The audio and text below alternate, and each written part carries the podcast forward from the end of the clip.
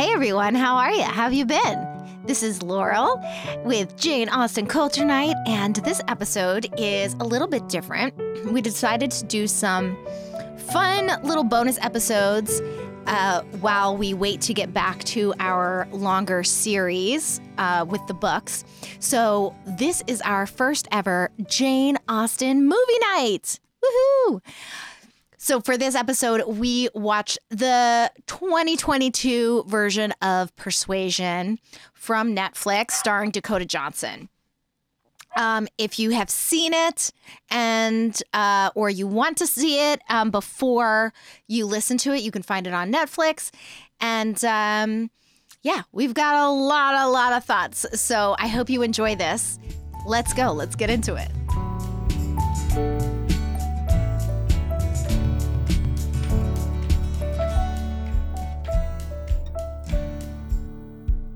Wait, wait, before we start, Yeah.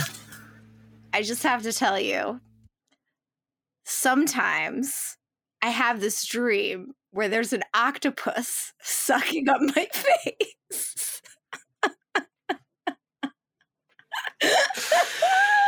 Oh my god. I thought there was gonna be like a real octopus because I had heard people talk about the octopus, and I don't know. It's so oh random. my god! But then they like try and make it sexy, which is so confusing. He's like, so- next time, just embrace the octopus. like, okay, it's I don't want to kink shame, but like. You're bringing a lot of people into this that didn't necessarily consent to it. Yeah. Okay. Uh where do you want to start? What do you want to do? Um, I have a confession, which is that halfway through the movie, I was, or I don't know, it was like 30 minutes in, I was just so bored out of my skull that like I did some paperwork while watching part of it. Um, I just, okay, here's the thing.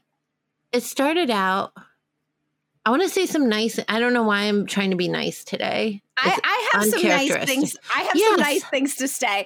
I this is the third time I've watched this movie. Oh my God, why? Um, and because I rewatched it this time because I wanted to have it fresh in my mind. Yeah. And like as I'm doing it, I'm like, oh, Akina's gonna hate this part. See, the thing-. but I was also making mental note of like good things that I was like liking about it because I was like, we have to have something. We can't just have a complete bash. You know what? The costumes and the sets, like Yeah. largely, I loved, and also like a lot of the cinematography, I was really Yeah. into. Like they're gorgeous shots of just people walking around, like over and over. You would have thought it was Lord of the Rings. They're just like Yeah. we're walking here, we're walking This- there. The scenes when they're in Lyme are just gorgeous. That They're was gorgeous. beautiful. We Also, just like walking sh- in the countrysides. Yes, I was happy to get some amazing shots of the shrubberies. I was like, yes, show us more of the shrubberies. Beautiful. Yeah, I like that was really gorgeous. If they actually like took out all of the acting and it was just like it was just like sets of A nature documentary. or just like one of those like quiet movies. You know, like I'm an artist, so I go to like I watch like weird movies or like go to weird performances where no one talks or whatever. And so I'm like, oh, eh, yeah. If they just didn't took out all the dialogue maybe and just had the shots of just people walking back and forth, I would have watched it Yeah. And been happy. So should we maybe we should like just give a basic overview for anybody who hasn't seen it of like how it's different from the novel that we just read? Yeah. So this we are talking about the Persuasion movie. Did we even mention that? No, we just with- jumped right in because I couldn't. I couldn't. I've been waiting to do my octopus line for months, and I couldn't stand it. Um. Uh. Sh- yeah. So The it's new- the, the new new, movie. 2022, starring Dakota Johnson and Cosmo. What's his name? Jarvis. Am I, I- making that up? I'm gonna look it up because otherwise I'm gonna. Let's say his name is Cosmo Jarvis. Um, and a bunch of other people. A lot of the second, a lot of like Jarvis. Good for you. Look at me. Look at you. And it's got Henry Golding, Mia McKenna Bruce. I I I thought if we're jumping into the cast, I thought, well, we'll we'll do that later. The the yes, so we're talking about this movie adaptation, which has been very controversial. Um, and I would say, like, uh, as I was watching it, I was like, this is not, my, again, my third watch of this movie.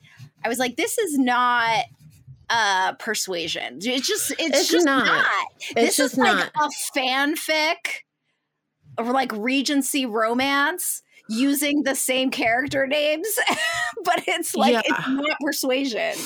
even even the fucking like log line or whatever for the Netflix um, splash page says it's Bridget Jones meets Bridgerton, Yeah. and they quoted that to the Hollywood Reporter, which I doubt, but actually wrote that, but um, or maybe they did and they just suck too, but like.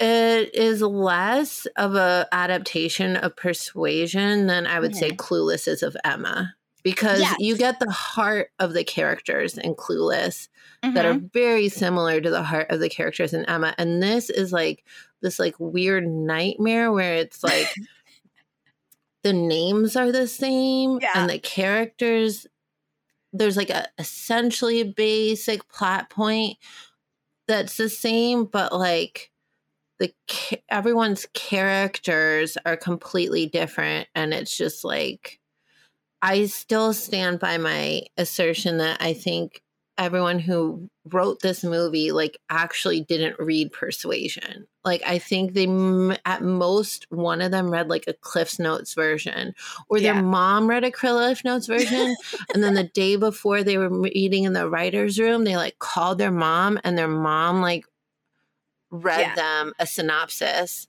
Yeah. and then they slept on it and then they went to the writers room and then like they were like yeah so this girl and this guy have a relationship but then they break up and then and then 8 years later they meet again and then this time they decide to get married Yeah, it was like they they followed that basic plot point. Like that's yes, all of those things happened, but like they took out all of the like tension and the the longing and all of the things that like actually made it that story interesting in the novel.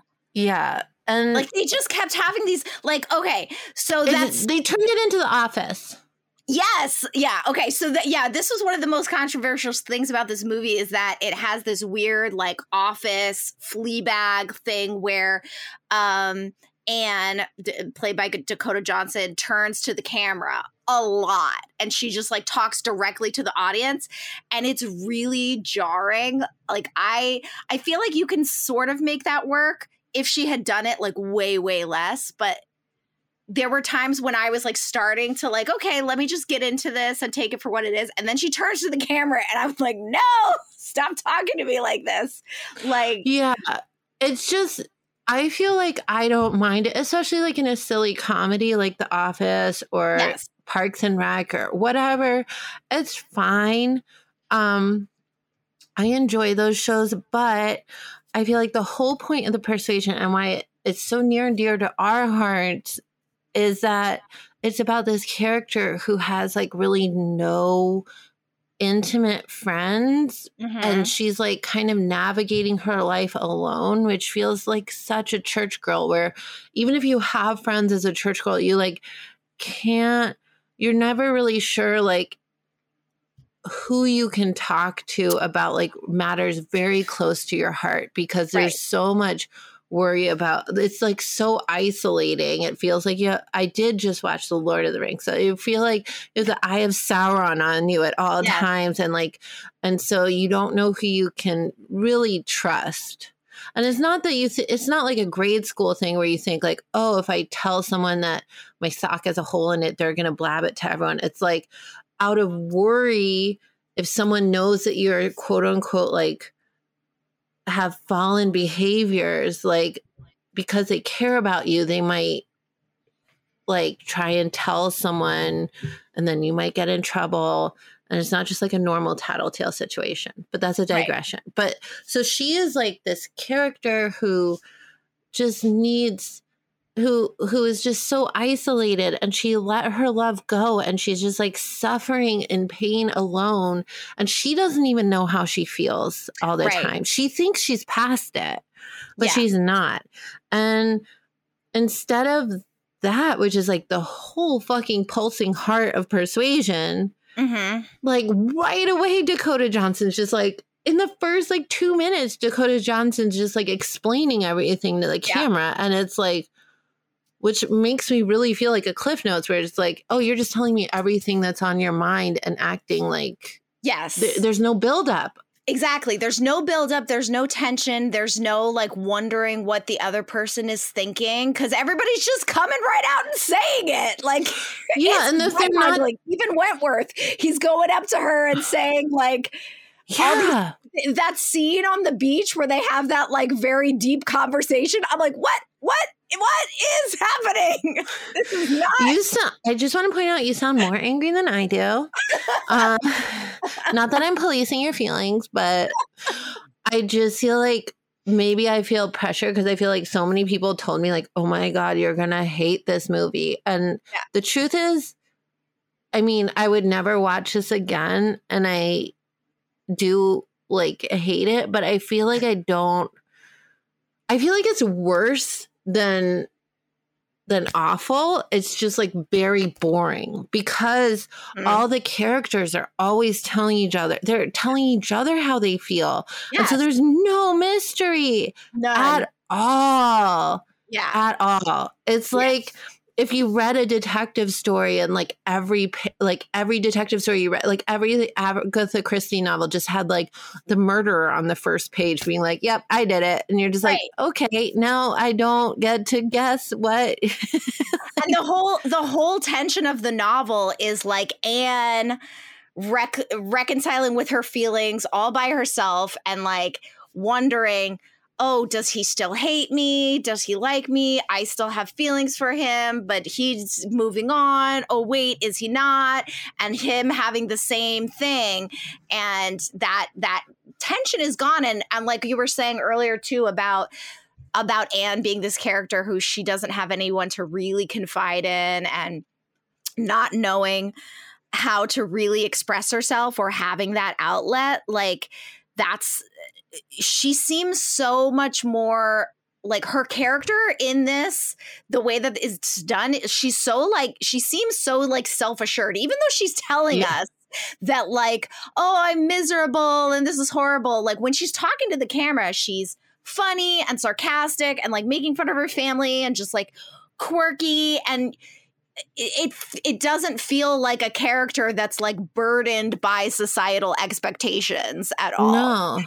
And so you lose so much of that tension and the thing and the constraints and the weight that Anne is under.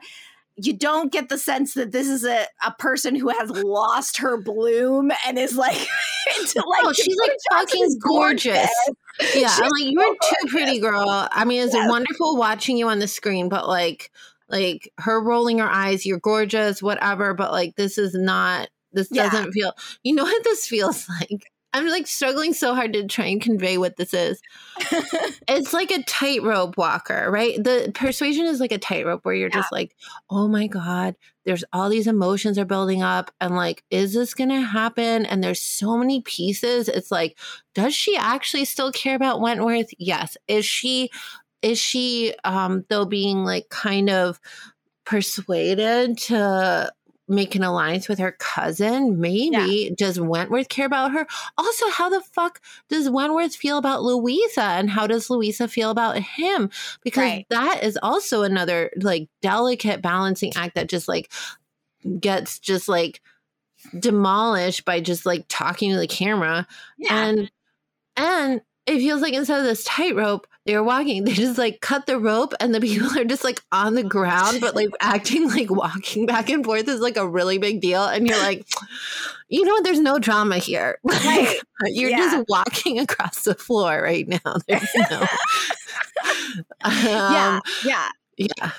I mean, like, unless you're like one year old or you're just in a bad accident and you can't really walk, like, there, there's no drama. Like, it's just like hard to overemphasize, like, how little drama this dramatic adaptation has. right and it makes the it makes the stakes of everything feel so low. You're like So- really this like entire like it makes me hate anne. I'm like this Oh, entitled like rich girl is like sad about her crush. Like this is not like it just loses all of its meaning. It loses all of its meaning. Also, her character makes absolutely no sense. Like, she's first so of all, unlikable i was she's i so unlikable. I really wanted her to like run away with Mr. Elliot in this version. I was like, they belong together. They actually have way more chemistry together and uh, suit each other's characters than I- just Dakota Johnson and Cosmo Jarvis. Like, I'm sure they're great It in other things, but they have no chemistry. It was like a Zero. div- an absence of chemistry. Yes. It was like the opposite of like when magnets just like repel each other. They're like, It yeah, was they look like they were in two different movies somehow. Like I don't know. Like yeah. it was bad, but also like okay, so she's so so real Anne, real Anne Real Anne, yes, uses whatever agency she has. She wields it as much as she can. She like she doesn't have any control over how her dad spends his money, right? But Right. she bides her time and like helps advocate for like judicious measures that would keep her family safe right. financially but um but she but in like right away in like 3 or 4 minutes into the film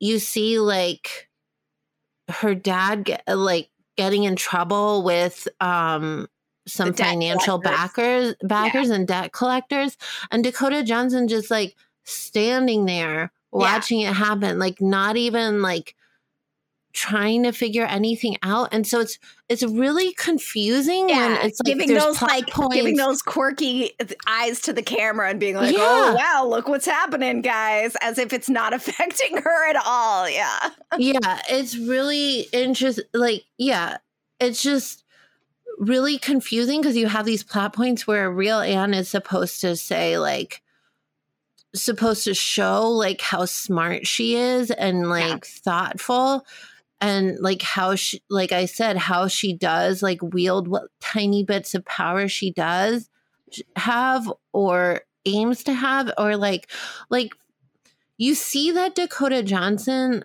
is good with kids like Yeah. she runs around with the little children and that's great but you don't really see that like when one of the little kids has a bad accident that like she is the best person Right. to take care of him because she doesn't look like she actually does anything for the kid right. I mean, she gets like all these plaudits for like taking care of Louisa when she's when she falls, but all she says is like, Captain Benwick, you should go get the surgeon. Yeah. She doesn't like she in the like book Anne, real Anne, um, and Amanda Root Anne, she she like will take charge of a situation as much as she can when she's needed most. Mhm. And it's not that she's like a bully or or has that much power at all. She just does her best to Yeah. do right by everyone in her family and in her inner circle, even if they don't deserve it. Right. She just like is always trying her hardest. And this Anne just is always rolling her eyes at the camera, which and it's like very like I said, doesn't make any sense. Yeah, it's very weird. yeah. It, yeah, it doesn't make sense. I actually, so let's talk about some things that we like because I have some, okay. and this, but it plays into uh, what we are talking about with Anne because I was like, oh, she's the least likable character in this version. Yeah. but uh, but all uh, like all of the background characters are like way more interesting. They're Like, so wonderful. I loved I thought the casting for um Sir Walter and Elizabeth were great. I I loved them. Like they had uh, they were even played up more comically than they are in the book and I thought that Yeah. Mary and Charles were hilarious. I like want a whole sitcom just around that little Musgrove family because they're so oh my funny. god. Mary pissed me off so much. So I feel like they played her as like a 2006 goop aficionado where she talks about being an empath, which I feel like some of that dialogue just totally I'm okay with you like pushing the boundaries of like dialogue, but Yeah. but bringing the word empath into the dialogue it just felt so jarring and was- uh I think it was too much, and I think they didn't. It's like you can either you either do the it was it was like mixed Yes. in a weird way. It was like either do the modern thing or do the the Yeah. you know beautiful language. They tried to do both, and it like didn't work. And or like use the modern touches like very sparingly but there were so many like when they were talking about oh you're a you'll be a, a a 10 you'll be a 15 in bath because you're a 10 Yeah. like those kind of jokes you're like okay like it's really it's eh, not great. But i really liked mary. I thought the actress was so funny and i thought that that kind of thing worked for her char- character. Like if they had just left that for her to do i thought that was actually kind of funny. Yeah yeah they But- make anne look more like a mary. Oh yeah what's that what you gonna say But I was going to say, but the way that all of those things would have been heightened and would have worked is Anne has to be the straight man in that. Yes. The way she is in the book, they Anne has to be the one who's holding everything together and and all the chaos that is going on around her. But Anne in this version is just like, yeah, like you said, rolling her eyes and falling down all the time like the klutzy girl of like uh, it's just it's a mess. It doesn't work. It doesn't work. There, there's no doesn't work. contrast. I will say um i did like some of the characters and i will name them but mary i feel like should have like her relationship with her kids was really confusing. Mhm. like she was talking about she was like portrayed as being a self-absorbed empath and maybe it's because again i love the 90s version of persuasion so much and i think the actress there did a great job. Yeah. I just feel like i always thought that mary was like a little bit more hyper and all over the place and sure. that's why she can't take care of her son when her son's sick just because she like is too um she's like just too highly strung yeah. but um this mary it was just like all you She's do is lie around and roll your eyes. Yeah. You could do that while taking care of your son and like also like you're so neglectful of your kids. Yeah. Like i was like this isn't funny. You're like just a really bad parent. Yeah. Like you're Um, the reason why like child deaths were like so prevalent in the like a oh, hundred years ago because they're just like popping out babies and letting them run into the pond next door or whatever they're doing. now you're making me feel bad for liking this version of mary I'm just saying, like, but I mean, that's like her character is supposed to be like ev- all of the her family members are supposed to highlight how good Anne is. It's supposed to be that contrast, right? We're supposed to see Mary as a neglectful mom and like all yeah, all of these things, and Elizabeth as completely vain and mean, and and then Anne is uh you know in the middle of all of this um i just i really like i keep seeing that scene where um they're coming back from the walk and charles is like carrying mary over her shoulder and, and she's like still talking when she's being carried it's so funny that Uh, one is really funny. I do. I I have to say that. I just think that like hyper Mary like kind of makes more sense to me because I'm like, oh, she's tr- like she thinks she's doing a great job and she's trying. yeah She is fucking up her kids, by like not really being there for him. But it's like one of those like more well meaning m- parents that you see running around that like try so hard to make everything work for their kids that they just like kind of like fuck everything up and you're Yeah. just like just let your kids go play and eat dirt like stop trying to like police everything for them Right. um or yeah i don't know i mean in the book she is like she lets them like run around and make a ton of noise and like they're like oh her kids are like overgrown brats which in the movie they look just like fun kids They're just like normal kids. Yeah. yeah um I also enjoyed that they were playing French Revolution with Yeah. Anne. That was a nice, cute little touch.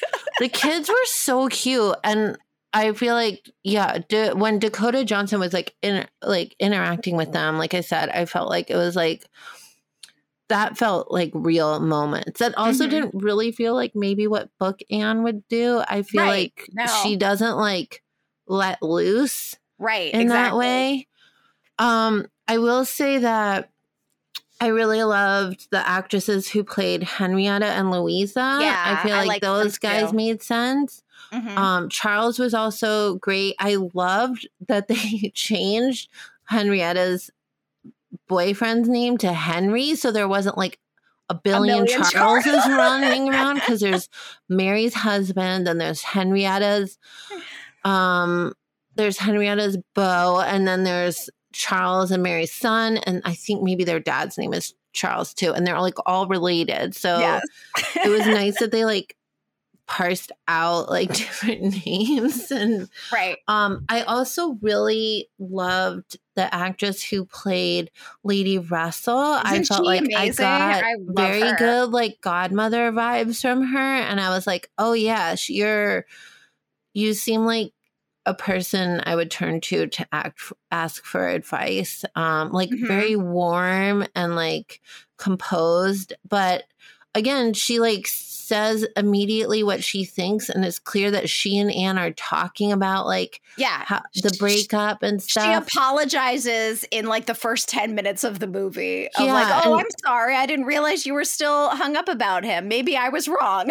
Like, yeah. what do we need to watch the whole rest of the movie for? I You know just- that's the thing. Is this feels like a cliff notes where like seven minutes into the movie, I was like, oh, that's like all the tension that I was expecting the whole movie, and you explained like exactly what was going to happen, what's going to happen for the next hour and a half. Like, I Yeah. don't know, and That's why they had to. so- That's why they had to make up weird octopus conversations because they didn't have any more material to work with.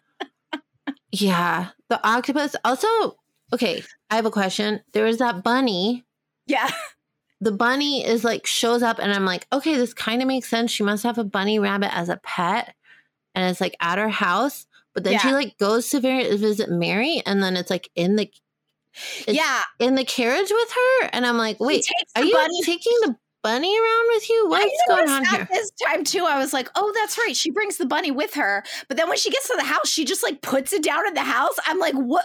That bunny's just gonna like hop? is that a trained bunny?" And it just like stays in the. What are you doing? Yeah, I was so many so questions about the bunny. I was like, the bunny would have worked if it was just like at your house. Right. But like when you take it to and fro, like it just starts like not making sense. and then sense. it's not in Bath with her, I don't think, right? She doesn't take the bunny to Bath or I think she might take it to Bath, but not Lyme. I feel like I see it in one other place, and I'm like, this doesn't make any sense.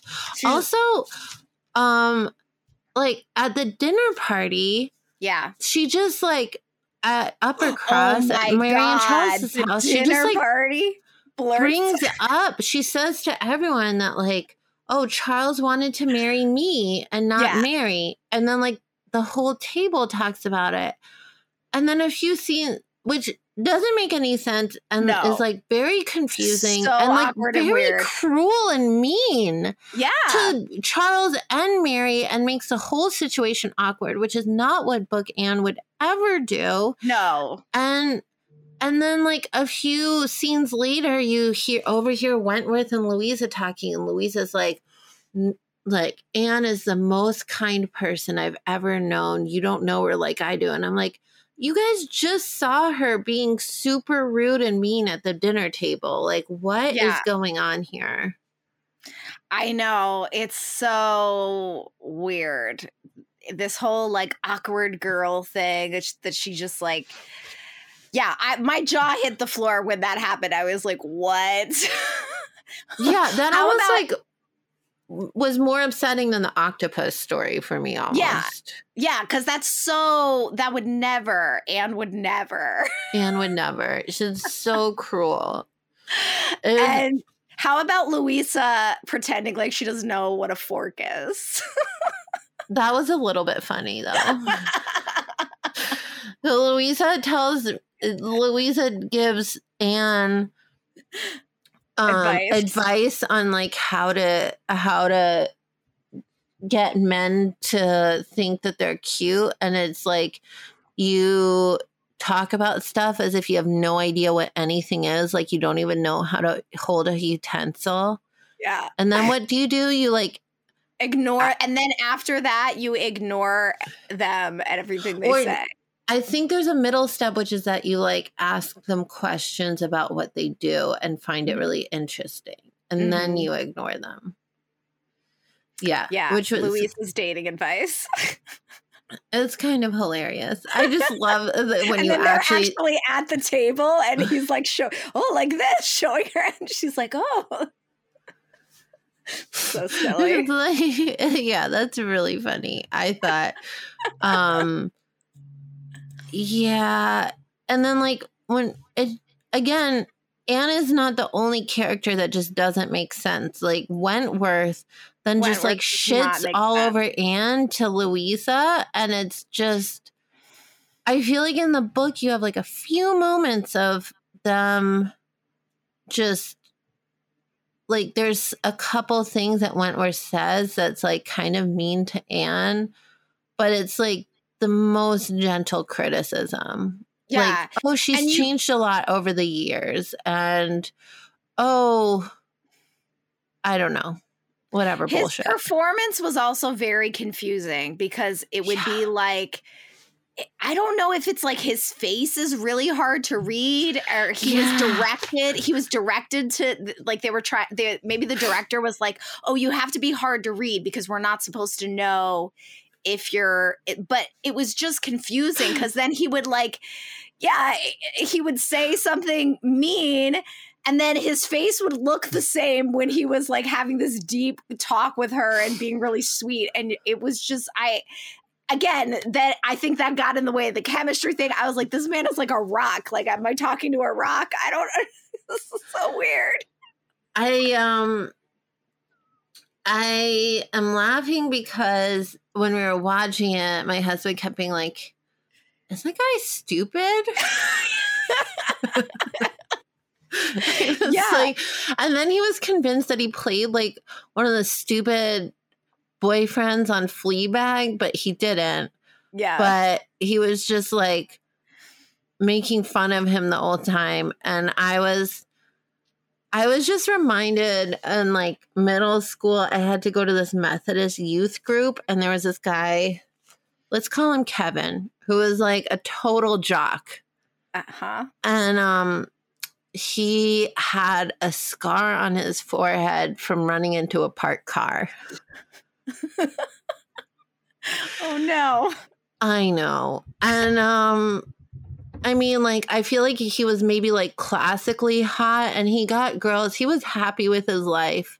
Yeah. But like, that that's this Captain Wentworth is like is yeah. like he looks very similar. I was like, oh yeah, you're like really satisfied with your jock life, and you're like, I don't know, I I just I don't know yeah, what to say. I to couldn't. You. I didn't see it. I was like, I why this guy?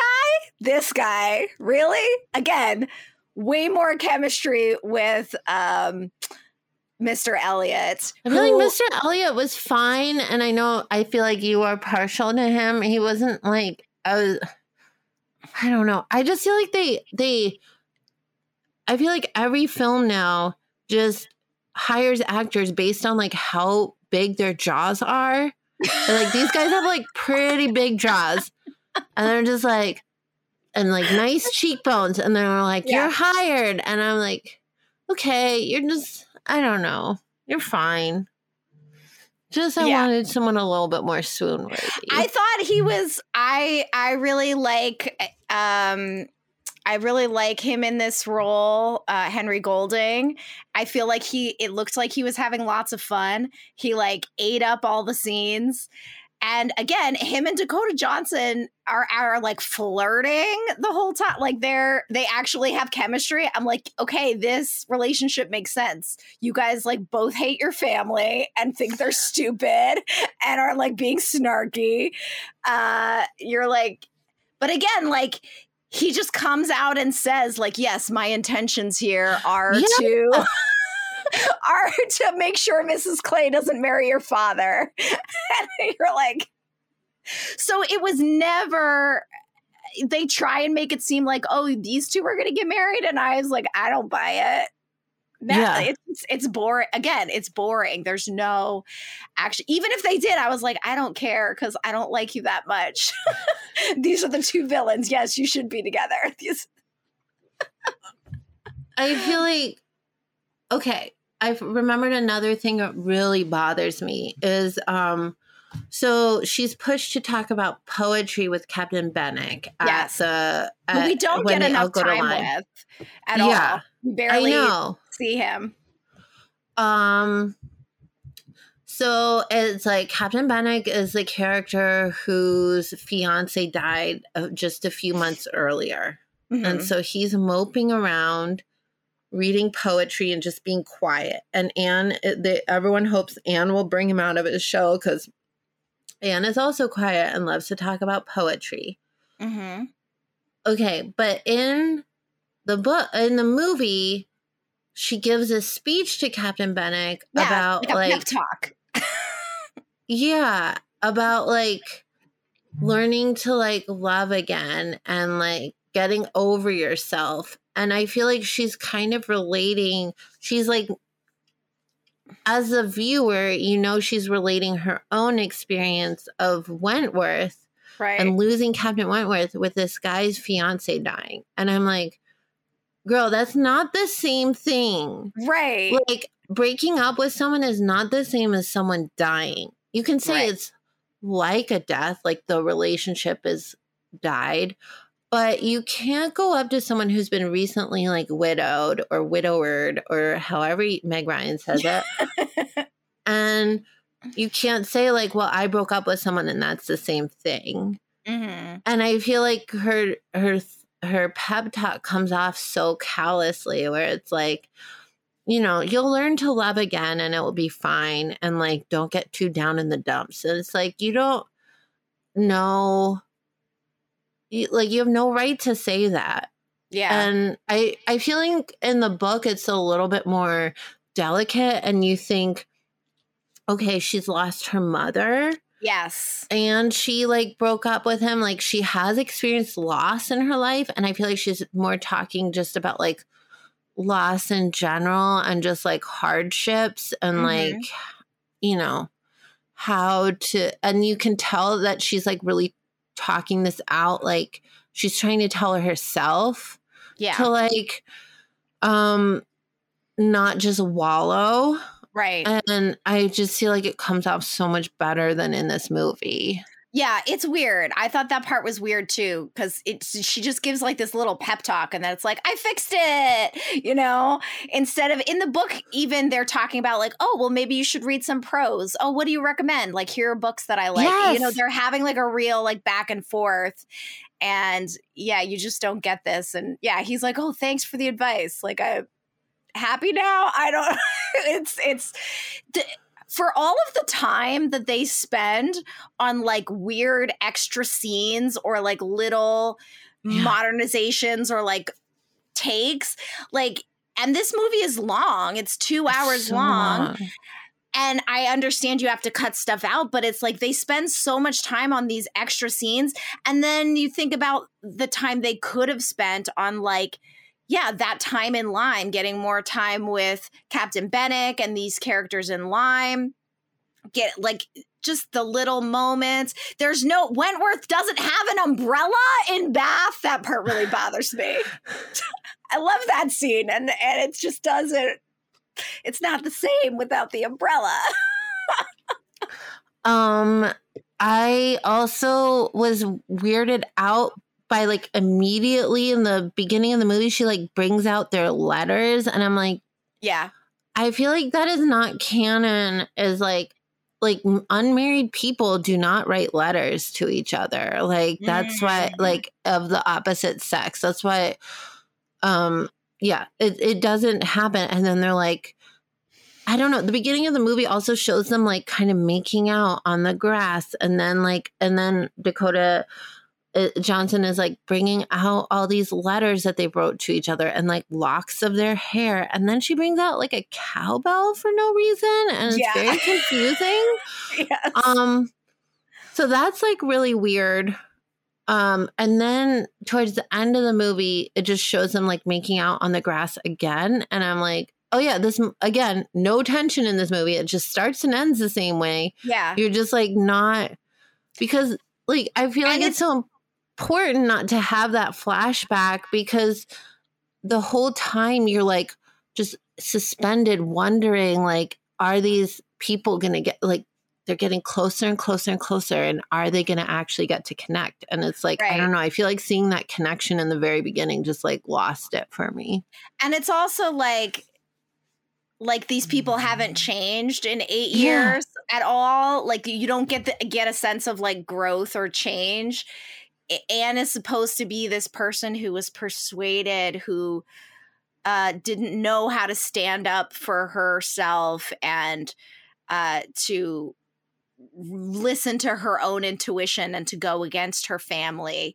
And she has to work through all of that stuff. And then, like, we just don't see any character arc at all. It's just, it's, I'm sad because uh, my boyfriend is dumped me. Uh, we, you know, we broke up and now he's back and I have him again. So now I'm happy. And it's like, okay. Also, it shows that, like, also you see that, like, she's like collected info about him over the yeah. years and she has like little notices about what he's up to and they say like he saved a beach whale which right. doesn't make any sense and you're like also th- these ships like kill whales like they're like, I mean, they're not on a whaling ship, but like back then, like whaling was like really important part of like industry. Like you get a beach whale, you're not like, oh, let's put it back out to sea. It's like, oh, good, the sea did our job for us. Like, yeah. let's cut it up and make get like all the oil. and anyway, it just doesn't make sense. And now I've like lost my train of thought because I'm just mad about. Oh yeah, well now I remember. I got sidetracked by the whale oil lamps that were burning in my head. But like, like she doesn't know what's happened to him. Like, right. it's very hard to get any information when there's like no Facebook and like, yeah, when you break up and someone's on a boat, you like don't hear about them for yeah, like years on end. And so like but then in this movie they make it sound like she knows exactly what he's up to and she knows that he's single and all this yeah. stuff and it's like you wouldn't have known that right yeah and that's part of part of her the whole drama of it is is not knowing for all of these years and the wondering of what if right yeah and we also get almost no Mr. and Mrs. Croft, which is I was just about to say that. They're like my favorites. And they're, they're my like favorite. barely there. They're barely there. They compliment the shrubberies and then they're gone. and Mr. Like, Croft like kind of looks a little bit like I don't know. He looks a little I feel like suspicious is the wrong word, but just like Mrs. Croft seems like very kind for the moments that you see her, but yeah, I don't you know. Don't I just sense of his character at all. At yeah, he, he just feels like a rando uncle who's just like anybody. flown yeah. in. Yeah, yeah. It's just like I'm like I wouldn't. I wouldn't feel comfortable. Like there's just something about his character where you're like you is so undefined. You're like, oh, I Yeah. don't see him as like someone I would listen to for advice, the, uh, Yeah. or or I would be like happy to hang out with, Just like the way. completely one dimensional. Like, so yeah. un- yeah, yeah. It's that's really upsetting. I also feel like maybe I would have more feelings about the Mr. Elliot character. Um, Hen- is his name Henry Golding? Yeah. If like maybe he needed a little bit more time or something because he feels Yeah. like a little shoehorned in, and then he's like He doesn't running around con- proposing. I know. He doesn't again, there's so much time. Like by the time Henry Golding enters, you're already like almost halfway through the movie. like Yeah, it's yeah, they there's again, the pacing is so weird. Like the the the time that they spend on certain things that you're like you don't need this these are these imaginary scenes them talking on the beach i can't that was such an unnecessary scene we don't need it yeah. and then you don't have as much time with yeah like with mr elliot there's no mrs smith that plot line's completely That was really upsetting. Anne doesn't have a friend in Bath. And I was like, you know, my whole, like, I love Mrs. Smith's character. It really shows you who Anne is. And yeah yeah and then she has this whole redemption where he, she gets her like enslaved people's property back in the end. And it's like, it's so weird to just completely cut that out. Also, I feel like the scenes with um, Henry Golding and Cosmo Jarvis, the Wentworth and Elliot scenes, like they're overshadowed by them being like these like like angry like gorillas facing off on against each other and Right, right. and and it's yeah there's these like macho showdowns kind of between them where the that are absent in the book and they're like much more subtle and i just feel like so i didn't even really get to see how like he interacted with Anne because he's just like always just like trying to pick a fight with Wentworth. And it's just like, okay, guys, calm down. Like, you both want Anne to translate Italian for you. I'm so sorry you can't just like sit together in the same row and make it happen. Right. And then and then the places yeah, like oh that concert scene in the book is so Oh. amazing. There's so much like Beautiful. Tension there. There's so many beautiful um lines where they're talking about and then it's just yeah, everything feels rushed. Everything feels like they took the heart out of it. And then the letter. They the they changed the wording of the letter. And she reads it out loud to the camera. She reads it out loud to the camera, and I'm like, no, no, no, no, no. I did see that and I was like, Laurel's gonna be really upset about that because that is like the best. Um Yeah. also she reads the letter and then like runs out and then runs like right past Mr. Elliot and Mrs. Clay making out. yeah, so and then she's like, cool. And then she keeps running and then and then the the ending there's a there's like a wedding scene at the very end of the movie and you think oh it's gonna be anne and captain wentworth. Yeah, but no it's mrs clay and mr elliot and everyone's in attendance and you're like first of all you would have thought that a new adaptation would have a field day with this because in Yeah. the book they run away to london and like essentially live in sin yeah. like becomes she's like mistress. Mrs. Clay is living in an apartment that Mr. Elliot is paying for. Yeah, And I feel like you could do something sexy with that. But Sure.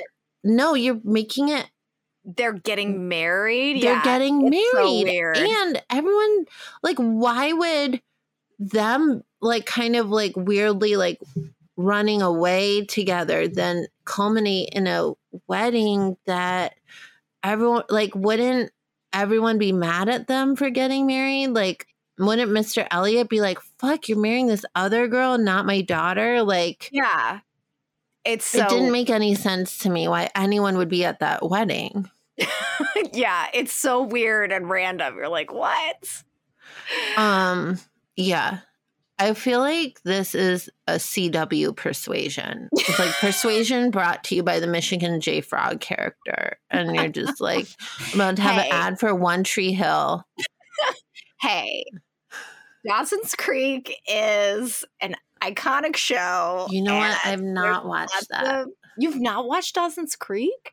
No, I was a good church girl. We didn't have a TV, dude. Oh, yeah. It was because of you that I actually watched Friends. Although I like didn't I feel like I didn't you I think you like might have explained to me like, oh, there's seasons of a TV show. And then like every week there's like a new episode, but Yeah. only during the fall and the spring. Yeah. we were a big TV household. I uh, that was one of the things we just had a lot of TV.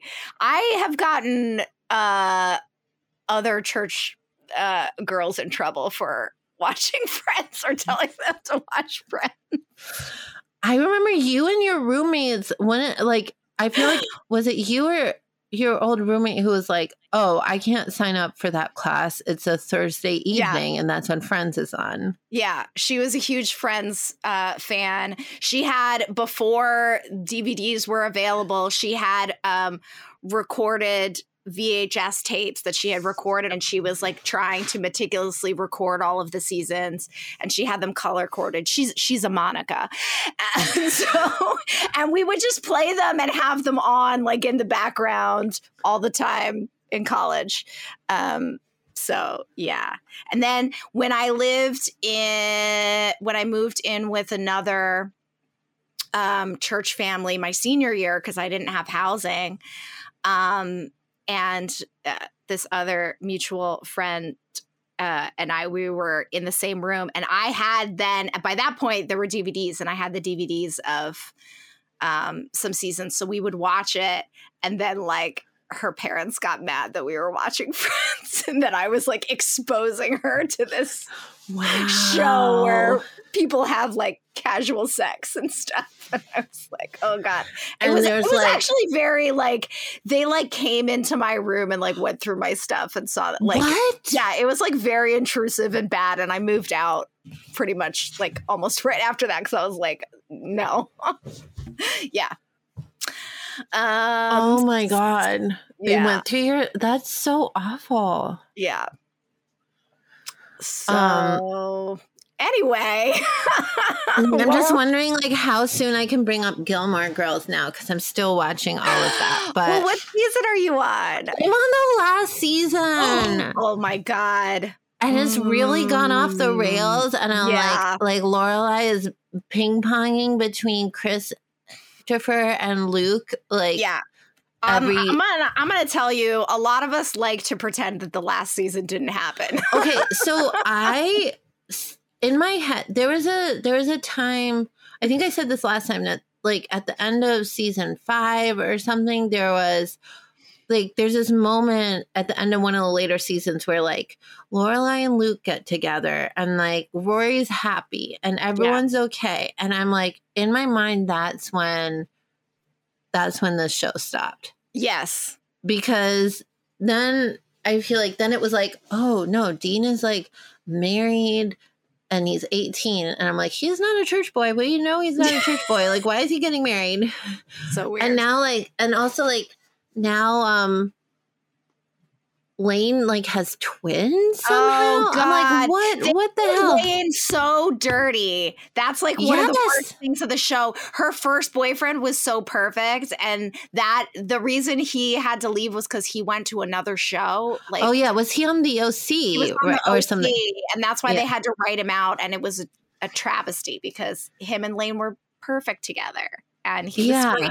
Yeah. And then she, the stupid Zach, I hate Yeah. Zach, the worst.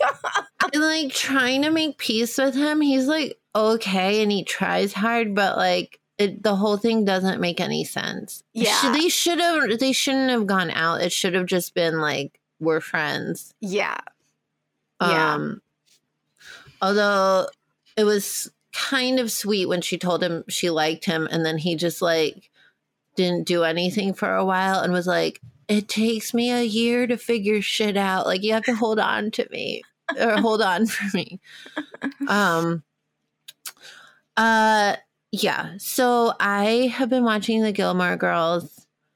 Um, and I'm just like ready for it to be over so I can know like what happened Yeah. because I'm like halfway through season seven.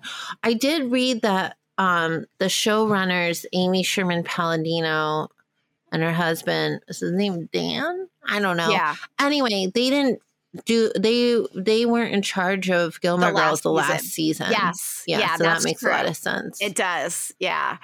Um, and then they came back and wrote the the Yes. new the Netflix like movies basically. Which I season one. somehow watched that, I think at the beginning of the pandemic, but Mm. I hadn't watched all of the Gilmore Girls. And so, Oh. and I've already forgotten what is in that show. So I'm going to have to watch that one again. Um, yeah. Uh, but I have a friend who um, is like a big fan of the Gilmore Girls. So I've been like texting her like a bunch whenever I'm watching it because I have so many feelings. And she's like filled me in with some stuff. She works in the film industry and she was like telling me that the guy who plays Chris is like an awful monster. Oh no. I don't know if he's like an awful monster in real life, but she was like, or no, he is an awful monster in real life. Sorry. Hmm. He um he's like a men's rights activist now. no. And he's like- He's also Canadian, but somehow he was supporting the January 6th. Insurrection? Uh, There's a quote. you know that does sound like Christopher. It I'm gonna be does. honest. it does. It does. I was like, this is totally his trajectory. It's like taking like a private plane in, storming the Capitol, and then coming out. Okay, I'm gonna read you one of his real life tweets. Oh no. Or no, he recently liked this tweet. Tweet. Okay. Um, men's politics is best for the world. Which I'm like, I don't even understand what that like. What? right. What, does that mean? What? so I'm pretty sure you're not talking about Bernie Sanders' politics. Um. Oh, he tweeted on January 10th that when Donald Trump dies, he will become quote a symbol of rebellion and replaces Che Guevara on T-shirts. Uh, Oh, he's retired from acting and is now a life coach. okay, that tracks. Yeah. oh, but but but this source I have, this Uh-huh. friend said she met the Luke Danes character in real life, and he Yeah. was an absolute wonderful human. nice. That's good. Yes. Love that. And he rides a motorcycle. Yeah. Ooh, that's nice. I love I love Emily Gilmore. That's my girl. She's so Okay. funny. if she wasn't so brutal, I mean, I know this is her character is to like be mean to everyone, but I'm like, she keeps telling everyone to, like how to have a job, and I'm like, girl, you've never worked Yeah. a day in your life. I know you're saying that like being a wife is a full time job, but like you haven't done shit. Emily really gets her redemption arc in the uh the reboot. It's I hope so. it's great. It's There's oh my parts god. of There's her that scene, are pretty funny. There's scene. Uh, my favorite one was when it, there's scenes with her and Luke together, which like Yeah. almost never happened in the Oh, original good. series. And I'm like, this is amazing. I want a whole show of just these two characters together. Um, yeah. So I have lots of. Oh, oh, oh. Now I remember. Last Okay. time we talked, I said I like. I was starting to watch the Gilmore Girls, Yeah, and you asked me whether I was a you were Lu- on. whether I was Team Jess, Dean, Dean, or or Logan. Logan. Yes. Do you have, have an an answer? for you. Okay. Oh my God. Here we go. I think you're gonna like it. Okay. Team Paris. yes. Yes. That is the right answer. Absolutely. The guys fucking suck. They do All of them. suck. Even They when they're do. nice to her, even when they're like cool and artsy, or they Yeah. fly her out on a private plane to do whatever she needs to do. Yeah. They're just no, trash. that is that is the right answer. I originally was team Jess because yeah, I because he's the artsy guy. he's the artsy guy and even though he's like really mean to her and like sucks, like he at least gets a backstory and you like Yeah. em- learn how to empathize with his character and he's got like that really like tragic backstory. So, um but yes, Paris she's queen, icon. Yes. I just feel like who like okay, she lives with Paris the longest. Yeah. She like who who really has her back? Yes. Oh, oh my god, there's this iconic moment when Logan and Ra- Rory break up for a hot second and Yeah. Paris opens the door and Logan's there and he's like, Can I please talk to Rory? And she's like, Hell no. And she's like, I've been waiting to say this to you, but I haven't because of my respect for Rory. But and she just like goes off on him about Yeah. like how horrible he is. And then she says, if you were to fall off the face of the earth tomorrow, the only person who would miss you would be your Porsche dealer. And then she slams the door on his face. And I'm just like, Paris is amazing. She's yeah, like when Rory's grandpa is in the hospital and like no, or no, when actually when Logan is in the hospital and like no one will give any information to Rory because she's Yeah. technically not family. Paris like calls up the hospital and like bullies everyone until they give her the information. Then she Right. calls Rory back, and it's like she just has these solid moments. yeah. And then and then you still have the whole arc with the fact that they were like enemies in the beginning Right. and like yeah, she's just wonderful. Yeah, she is. Absolutely. Also another character who gets short shrift in Yeah. the show. Yeah. Yeah. Yeah. Um yeah, and then as for Lorelai, as you can probably tell, I'm totally on the Luke side of things. I mean, Mhm. it's kind of shitty how he treated her when he was like just got April, although Yeah. that was really messy. And like Yeah. April, like April's mom, like keeps jerking her around. Mm-hmm. Also, how the fact that like April's mom is the same actress that plays Jess's dad's girlfriend. Je- is it? It is. I Googled it. They're both played by the woman from Twin Peaks. Sherilyn Fenn, I think her name is. yeah. Oh, that's She has short blonde hair when she plays Jess's dad's girlfriend. uh-huh. And then she has like long brown hair when she plays um, Mm, April's mom. April's mom. Interesting. Yeah. See, Oh, this but is then- what happens when you binge watch a show in succession Yes. instead of having to wait years for like the news. Let me tell you when this ha- like this happened so much. Like ten years ago, I used to wa- binge watch Law and Order SVU, and they have so many recycled actors. Where you're like, "Oh, last season I think you were the culprit, and now you're somehow the new DA." Or like, didn't you get murdered? Yes. Oh, yeah, yeah. It's um, it, I'm I'm liking the show. Um, though I'm having fun. It's, a It's- good show to like just have fun. a background show. It is. Yeah. Yeah. It's good. I um I watched the show. Oh, I just watched the episode where Chris and Lorelai get married, and then Emily gives them a drawing, the Wolf Girl drawing by Kiki Smith. Who I'm not like a huge fan of Kiki Smith. Okay, she was like big, like when the show came out, like 20 years ago. It felt like if you were an artist and you were a girl, they'd be like, girls can be artists too. Look at Kiki Smith. Um, and I wasn't like a huge fan of her, and I feel like her star is somewhat dimmed over the years. Or she was like kind of just a like not a fad artist, but you know, Mhm.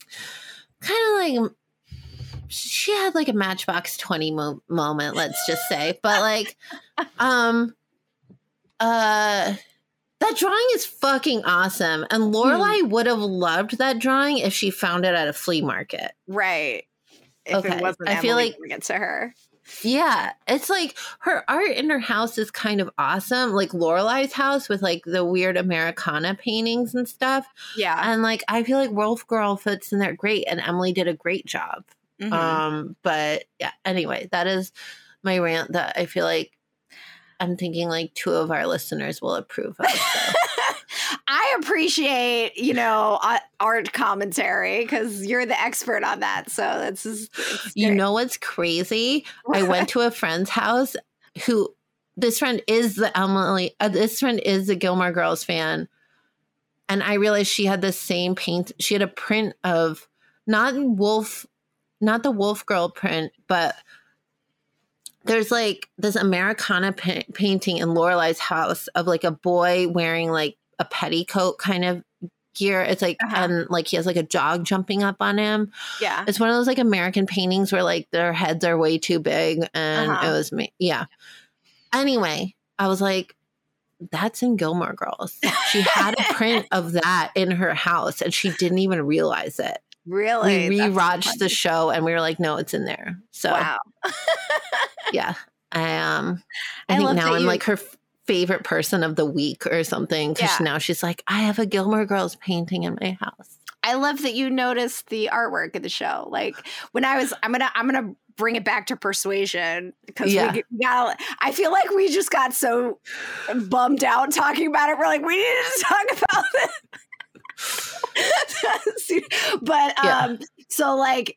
Uh, you know, when they go to the concert, like I like seeing how they use music in in different things. Me too. And- Me too. And um so the concert is like a, this perfect opportunity to have like some like heartbreaking like aria or something being sung there that like Anne is reacting to in this emotional moment and you like see her crying but like we get like a few notes and it's mostly just like oh and we yeah. and like we have no idea what this song is or what it just it yeah Wouldn't it have been better if it was like a duet or something? that would have been lovely yeah also, like back in the or day, from see, from a from a recognizable opera that you know Yeah.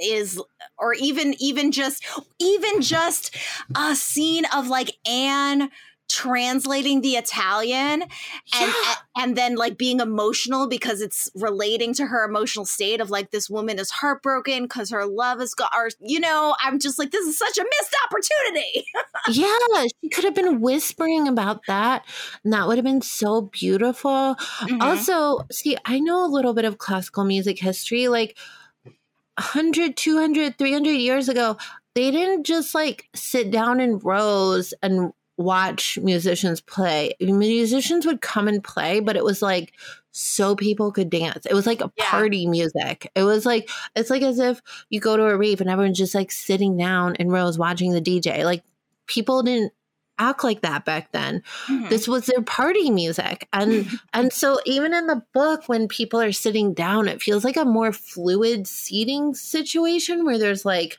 benches that like are Mhm. kind of like around the room and so there's like a lot of ways for like people to interact while the music is playing and it makes and the way Jane Austen like uh, choreographs that scene is like so important because it's like like Anne is like with her family and being surrounded on this bench and then there's like room and then there's like Wentworth and and in this they make it so static where just Yeah. like everyone is fucking sitting in individual chairs as if they're like it's like even worse than church because you're not even on a pew you're like at in a chair and you like cannot move and like there's no even room for her to whisper like and like translate it's Right. just like everyone's being very quiet and it's not what i pictured at all and that like that's just really confusing to me because i would have thought that that would be a place where they could play with like you said there there could have been so much more to play with right and all of this is just making me more and more angry that we talked about this like episodes ago that like supposedly there was supposed to be a second persuasion movie that was supposed to be made last year starring what's her name from Succession. Yes. and that would have been fucking amazing. and it was supposed to be a more traditional like costume drama period piece type of thing. Yeah i know. Can, i'm so can we make like a it- petition on like change.org or MoveOn or whatever and be like bring back this persuasion we movie want it. we want it. Also i kept thinking you know how dakota johnson just like looks at the camera and ta- is talking way too much i was um i don't have you seen the sally hawkins version the 2007 version Oh no, I- I, did once actually, but I it's so long ago. Let's say Yeah. no. I I just think Sally Hawkins does a fantastic job of like face acting, like saying mm. so much Mm. with her face without saying words, which is like what can, Anne a lot of what Anne's character is is like her being silent, but you're seeing that the Yes. the wheels are turning in her head. And I think Sally Hawkins. So I kept thinking of Sally Hawkins during watching Persuasion. I'm like, I wish this was Sally Hawkins. You know, I was just thinking like everyone's freaking out about AI and deepfakes, but like maybe at some point soon we could use a deepfake AI to just like fix this persuasion. Maybe. Be Yeah. like, dear chat GPS or whatever this is called. Yeah, Like- this is high priority. Put it on the list. Better than whatever bullshit they do have chat GPT do. Like and just be like, hey, no more talking to the camera, please. Don't do it. Take out the Uh. octopus scene. Take out the dinner party scene. Oh, take out the talking on the beach where you reveal Yes. your feelings for each other, and yet there's still half the movie to go. Yeah. Oh, I'm so relieved that you don't find Captain Wentworth hot in this. I was like watching this and I was like, I thought Laurel said these guys were hot and no. this guy is just not. he's a wet blanket so in boring. this. Yeah. He's just, yeah, I can't get behind it. Yeah, he just looks like a boring jock. I mean, I know people who play sports aren't all dumb, but he just has that vibe. Yeah, it's it's really confusing. And it's funny because I think that actor was like born in New Jersey or something. Yeah. Like I feel like he's like British American or American British where he's like bounced between them. yeah, And I don't know why this has come up a few times lately, but like um I once years ago I apparently told a friend of mine that like I thought I was a lesbian until I moved out of New Jersey. and it wasn't that I was like really attracted to women. I I just thought there was something wrong with you know, I was just like an innocent church girl and I was like, something's wrong with me because like I, I don't feel like feel I don't find a lot of guys attractive. yeah. And then I re- I remember the day. It was like I was a teenager and we, I went to New York a lot, but there was this like one day where I think my mom took me to the Whitney Museum instead of the Met, which is mostly tourists. The Whitney Museum costs a lot, and um, there were a bunch of like just like there were a bunch of guys around that day, and they were like New York artsy guys who were wearing Mhm. like pea coats and had like longish curly hair Yeah. and they had like scarves and i was just like drooling the whole time. I was like i don't remember any art i saw that day but i remember like walking and being like how much can i stare at these guys? Because like i'm like a fucking like horny 15 year old and i was just like oh okay so i am i am attracted to guys thank you. I Yeah. just um these guys don't go to my high school. Oh, that's amazing. I feel like I, I feel like I've heard other people say that like Cosmo Cosmo Jarvis they've seen him in other things and that he's really good. So I feel like it might be the direction here. yeah Um but yeah, it doesn't work. It's just It feels so confusing, and it feels like a similar issue to what I have with Gilmore Girls. Not to keep bringing it back, but like, I'm just like, I don't find your character attractive at all. And normally with movies and TV shows, the women are like one dimensional. I mean, not that Dakota Johnson makes any sense at all. Although I do Right. feel like she's gorgeous in this movie yeah. um i feel like her character doesn't make any sense um but like yeah the captain wentworth in this movie doesn't make any sense and is not attractive to me at all and most of them at least rory's boyfriends and chris in Gilmore Girls are just like I don't understand them at all. And the more I watch this, the more I get confused because I'm like, isn't this show made by a married couple? Like, are they just like a really fucked up married couple who like like the husband Daniel Palladino, I feel like he writes a lot of he wrote a lot of the episodes and I'm like, how can you write men that badly? Like these characters are just like I feel like Logan is sometimes portrayed as like, oh yeah, he's a rich boy, but like he's so cute. Mhm. And I'm like, just fucking like die. just like just like I'm with Paris, like yeah, Yeah. your Porsche dealer is like your most intimate relationship, dude. and um yeah, I don't I don't understand what it is about these people. And it's just a very confusing problem to have because I feel like most of the time I'm just more annoyed at the women being portrayed. Mm. In persuasion, though, it's just equal opportunity because they all suck. I do like um Lady Russell going on her European tours. Oh my Though god! that's yes. a nice fun detail.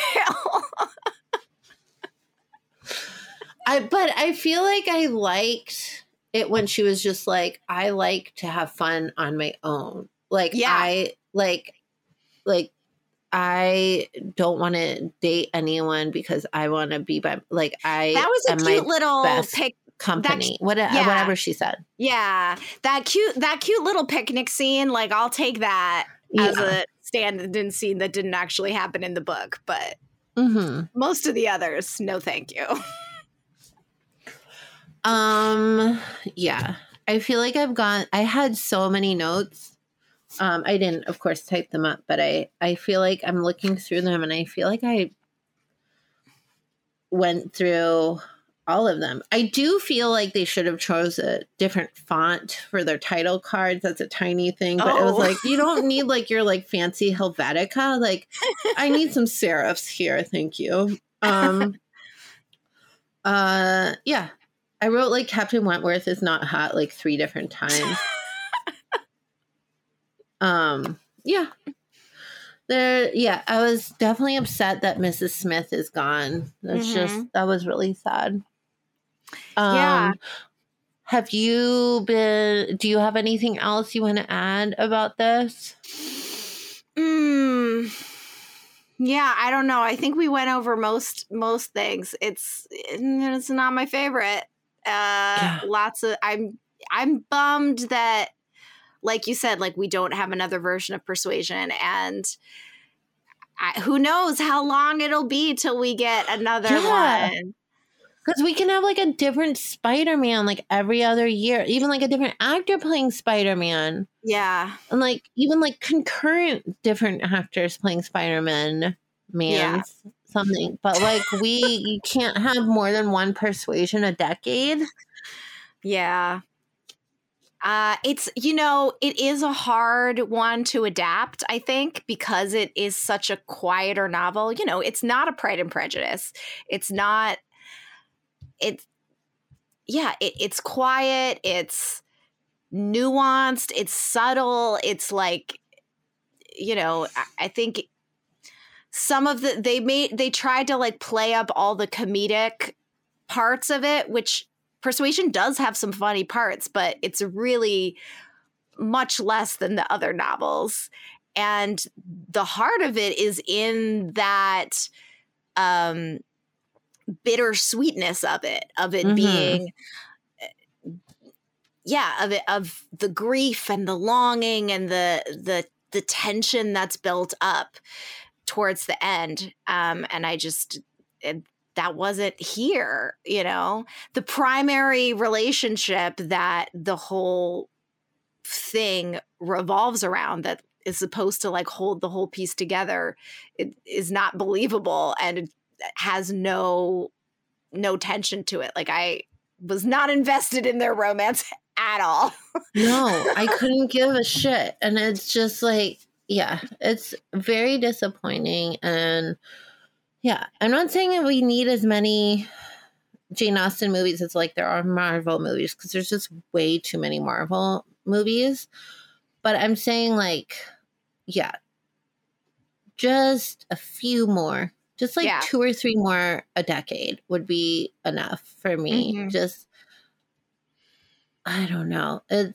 i feel i still feel like you could do a really good quiet Jane, uh, Quiet Persuasion. I feel like you could, it could be like maybe like even a two or three part like BBC miniseries. I would love a Persuasion mini. Yeah, they don't have one.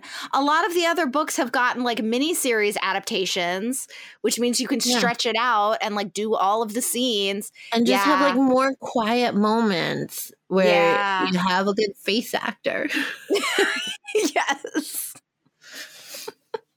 Yeah. Uh, Well, hopefully it will happen at some point. yeah. I, would do like the diverse casting, and I hope they. I'm glad that that seems to be a thing now, and I hope that they keep doing that because I'm like, we're uh, everyone's already taking so many different liberties with these um books, even just like. Even when they're trying not to take liberties with these books, like I've watched the like 80s version of Pride and Prejudice, and there's some fucking puffy sleeves in those yes. those adaptations.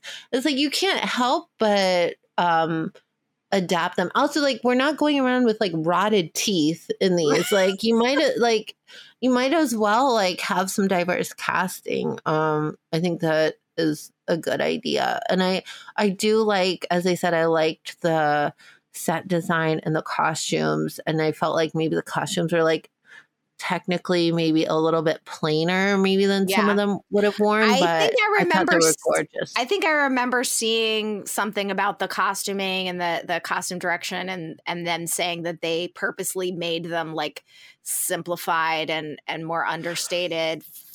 Yeah. Um, And, I and know it they does did give it a little bit of a modern type of like sleek Yeah. feel. Yeah. Um, which I'm not a like fashion costumer person, but I liked them. I really loved the jewel tones on uh, Lady Russell, especially. She looked gorgeous. All of her clothes. I was like, oh, yeah. I liked a lot of the blues that they put um Dakota Johnson in, mm-hmm. but um yeah. Yeah, I you know what? I read something of, not about persuasion, but it was about what is it? A portrait of the a young woman on fire. Is that is that the movie from a few years ago? That one really had toned down um costumes and I really liked that as well. mm Um and I remember reading articles about how that was a choice. Um and I don't know, I've I feel like I like a nice toned down costume, especially when you can still see like I felt like you could see the weave of the fabric and um everything kind of looked hand sewn and that felt really gorgeous to look at. So Yeah.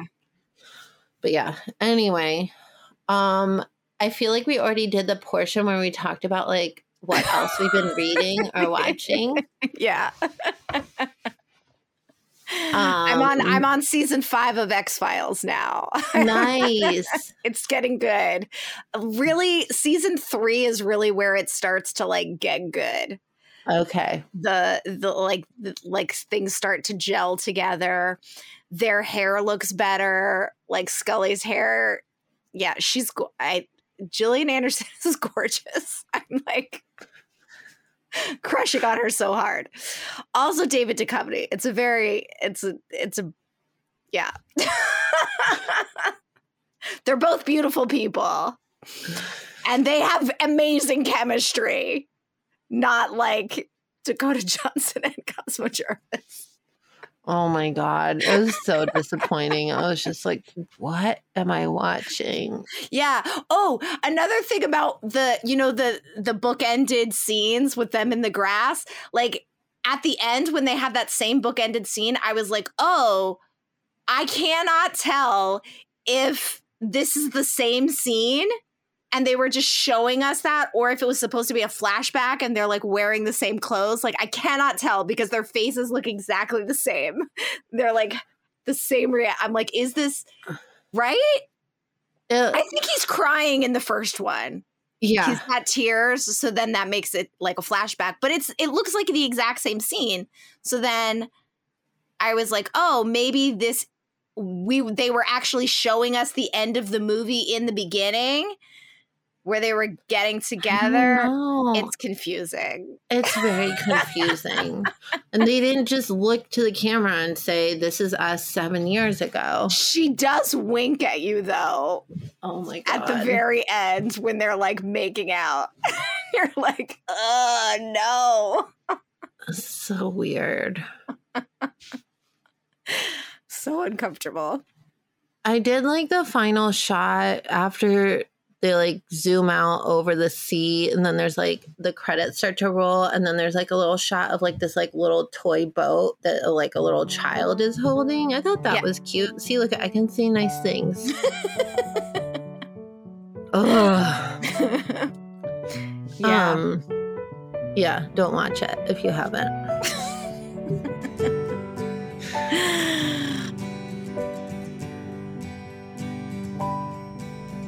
Thanks for joining us. We hope you enjoyed this episode. You can let us know by sending us an email, janeaustenculturenight at gmail.com. You can also find me on TikTok. I'm doing most stuff there these days at Jane Cole Pod.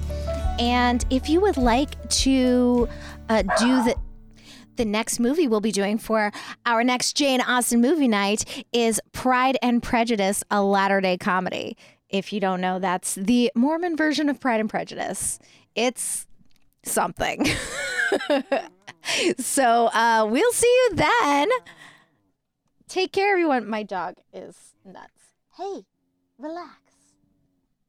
Relax. Did you like the movie?